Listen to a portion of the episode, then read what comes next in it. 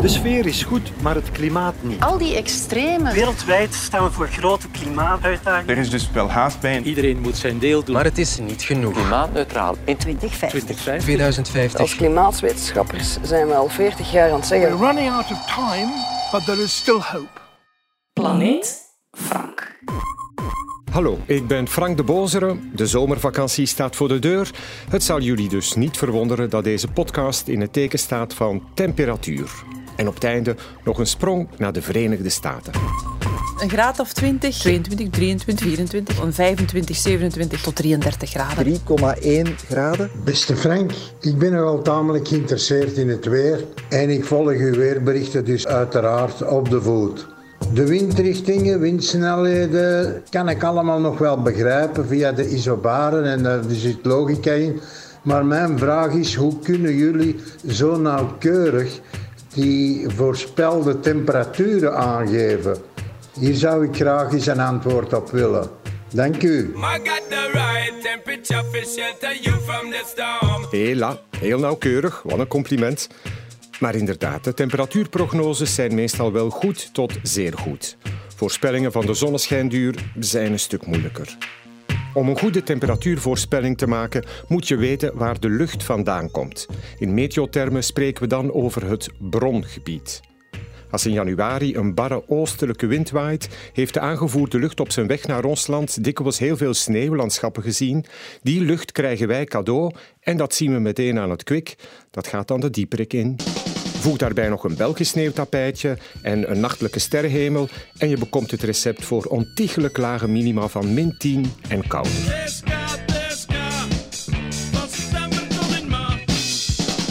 Helemaal anders als in diezelfde januari maand een diepe depressie de Atlantische Oceaan beheerst. Een strakke zuidwester voert dan zeelucht naar onze streken.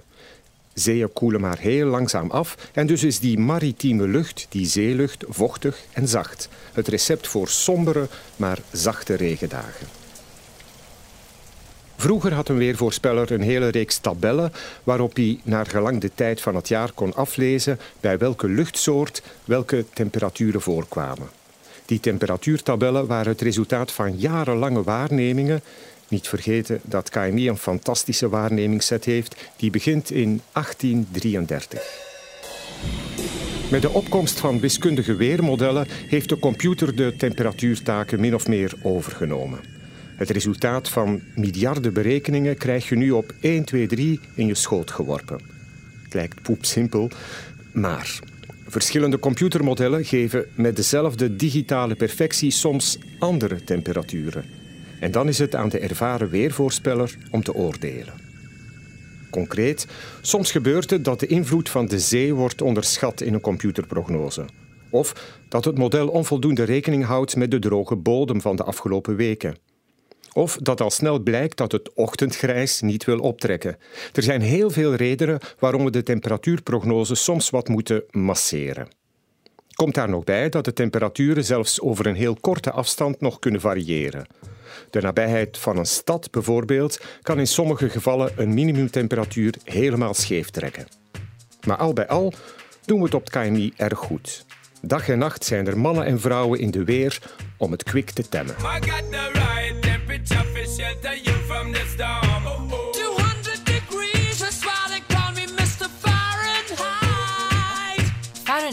Is also sometimes used as its unit of measure.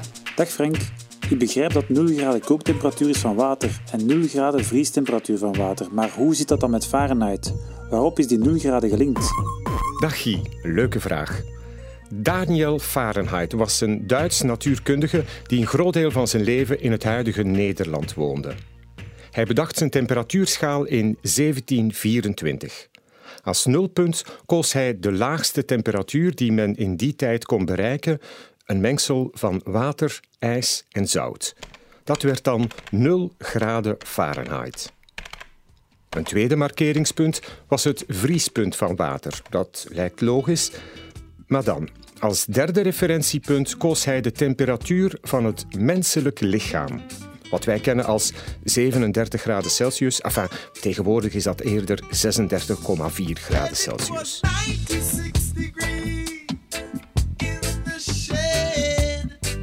En nu wordt het interessant. Als instrumentenbouwer probeerde Fahrenheit op zijn kwikthermometer zoveel mogelijk onderverdelingen, graden, aan te brengen. Hij begon met midden tussen het vriespunt van water en temperatuur van het menselijk lichaam een extra maatstreep aan te brengen. Vervolgens deelde hij dan nog eens door twee en nog eens door twee en nog eens door twee. En dat proces herhaalde hij zo lang mogelijk. Dus 2, 4, 8, 16, 32, 64. Jawel, hij kon net 64 onderverdelingen aanbrengen. En dus besloot hij dat er tussen het vriespunt van water en de temperatuur van het menselijk lichaam 64 onderverdelingen waren. En vervolgens stelde hij vast dat zijn absolute nulpunt, dat mengsel van water, ijs en zout, nog eens 32 onderverdelingen toeliet op zijn kwikthermometer. Dus het mengsel water, ijs, zout was 0 graden Fahrenheit, het vriespunt van water 32 graden Fahrenheit en de temperatuur van het menselijk lichaam dus 32 plus 64, 96 graden Fahrenheit. Het kookpunt van water bedroeg in die schaal van Fahrenheit op die manier ongeveer 212 graden Fahrenheit. Veertig jaar na de dood van Daniel Fahrenheit heeft Henry Cavendish de schaal lichtjes bijgesteld. Tussen het vriespunt van water en het kookpunt van water zit er dus een verschil van 212 min 32, 180 graden Fahrenheit. Maar het verhaal is nog niet gedaan. In 1742 pakte de Zweedse astronoom Anders Celsius het anders aan. Anders, inderdaad. Hij hanteerde het tiendelig talstelsel. Het kookpunt van water was voor hem 0 graden en het vriespunt werd 100 graden. Nou ja, je hoort het goed, net het omgekeerde van wat wij nu doen. Waarom? Wel, de winter in Zweden was koud en de mensen hielden niet van negatieve getallen. Vandaar. Negatieve temperaturen. Een vriend van Celsius, de beroemde Carl Linnaeus, zou in 1745 de schaal omdraaien. 0 graden werd dan het vriespunt van water en 100 graden Celsius het kookpunt van water. En dat is de schaal die wij hanteren. En niet alleen wij. Uiteindelijk heeft de Celsius-schaal het bijna overal in de weerwereld gehaald. Enkel in de VS en nog enkele kleinere landen zweert men bij Fahrenheit. En we gaan hem nu omzagen, maar niet te ver. Dag Frank, ik ben Jaak en ben gids in het Soerselbos. Ik heb een vraag voor u kan je aan de hand van de breedte van de jaringen van 2019 en 2020 van bomen die gekapt zijn eind 2021 de klimaatverandering aflezen.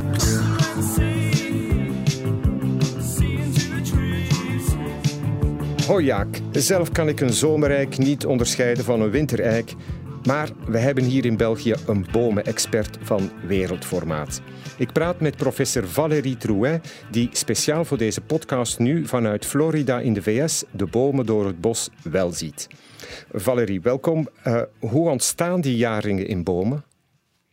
Hey Frank, bedankt uh, voor de uitnodiging. Um, jaringen in bomen ontstaan omdat de meeste bomen in gematigde streken in de winter stoppen met groeien. Mm -hmm.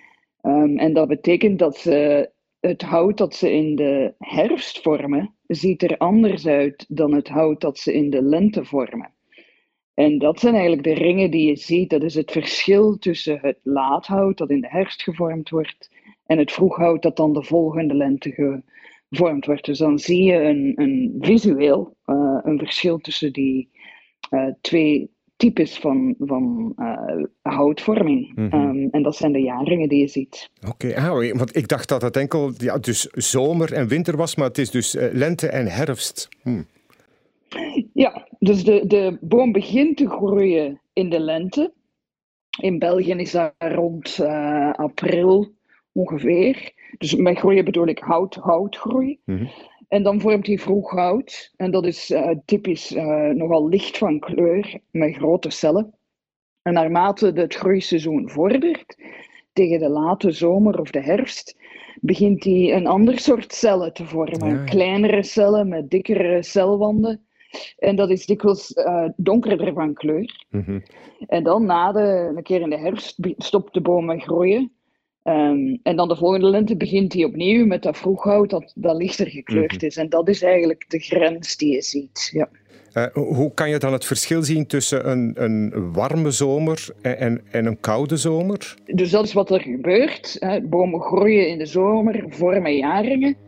Eh, en ze vormen een jaring elk jaar, maar niet elke jaring is hetzelfde. Dus sommige eh, jaringen zijn breder dan andere. Eh, en wat wij doen als dendrochronologen is dus effectief de breedte van de ringen eh, meten in elk jaar.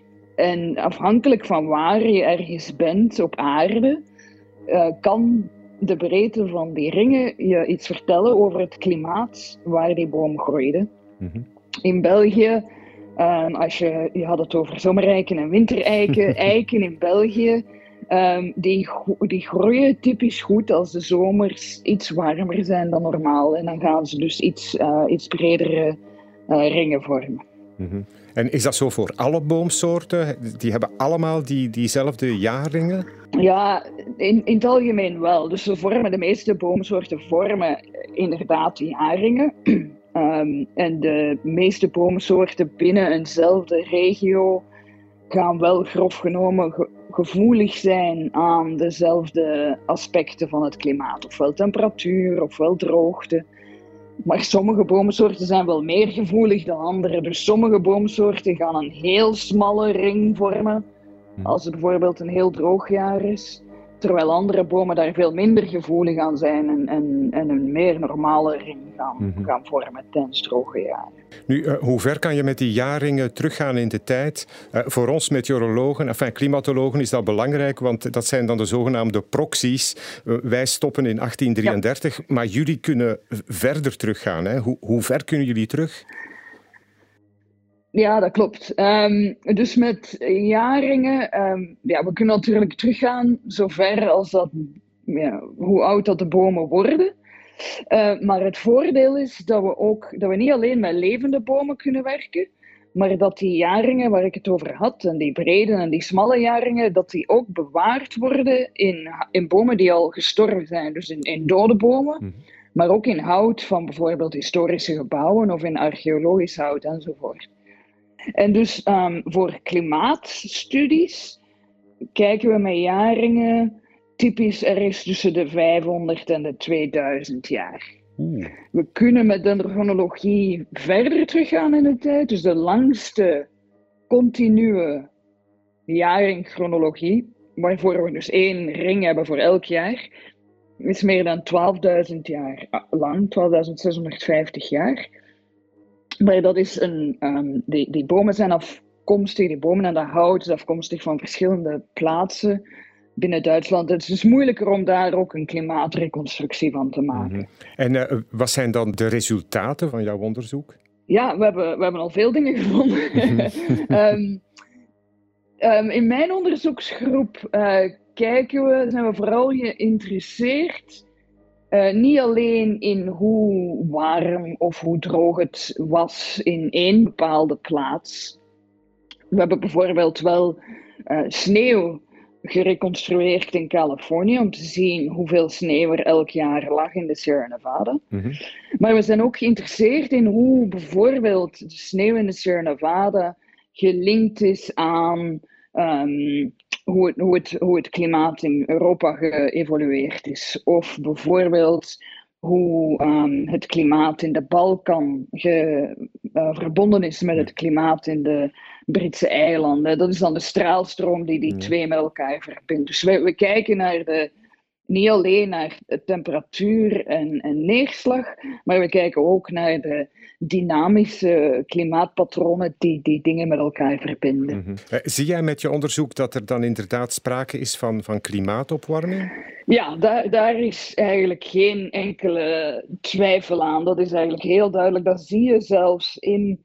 Als je, als je eendert welke boom bekijkt die in zijn jaringen temperatuur opslaat, dus waar, waar temperatuur de belangrijkste factor is die die jaringbreedte bepaalt, dan zie je die jaringen breder worden over de 20e eeuw. Dat zie je overal. Dat zie je in de Balkan, dat zie je in Scandinavië en in Zwitserland. dan kan je letterlijk zien dat het aan het opwarmen is. Ja. Daarin zijn jaringen een van de vele bewijsstukken die aantonen dat de klimaatopwarming aan het gebeuren is. Quod erat demonstrandum. Valerie, klimaatopwarming is één zaak. We weten dat er ook meer extreme uh, voorkomen. Uh, zie je daar ook bewijzen van in, uh, in, in jouw jaringen?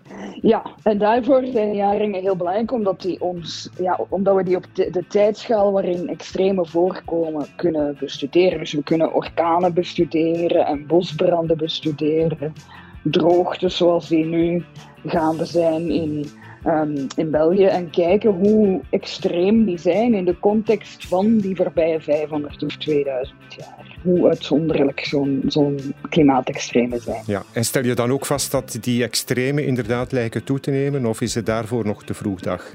Sommige extreme zeker wel. Bijvoorbeeld, ik had het over die sneeuwval in Californië. Daar hebben we gezien dat 2015 was een heel droog jaar in Californië. Dat dat het droogste jaar of het minste sneeuw was over de voorbije 500 jaar. Dus echt wel uitzonderlijk. Ja. Mhm. Bedankt Valerie. Heb je een vraag voor deze podcast? Stel ze dan via de site, via planeetfrank.vrt.be of met hashtag planeetfrank. Tot volgende keer.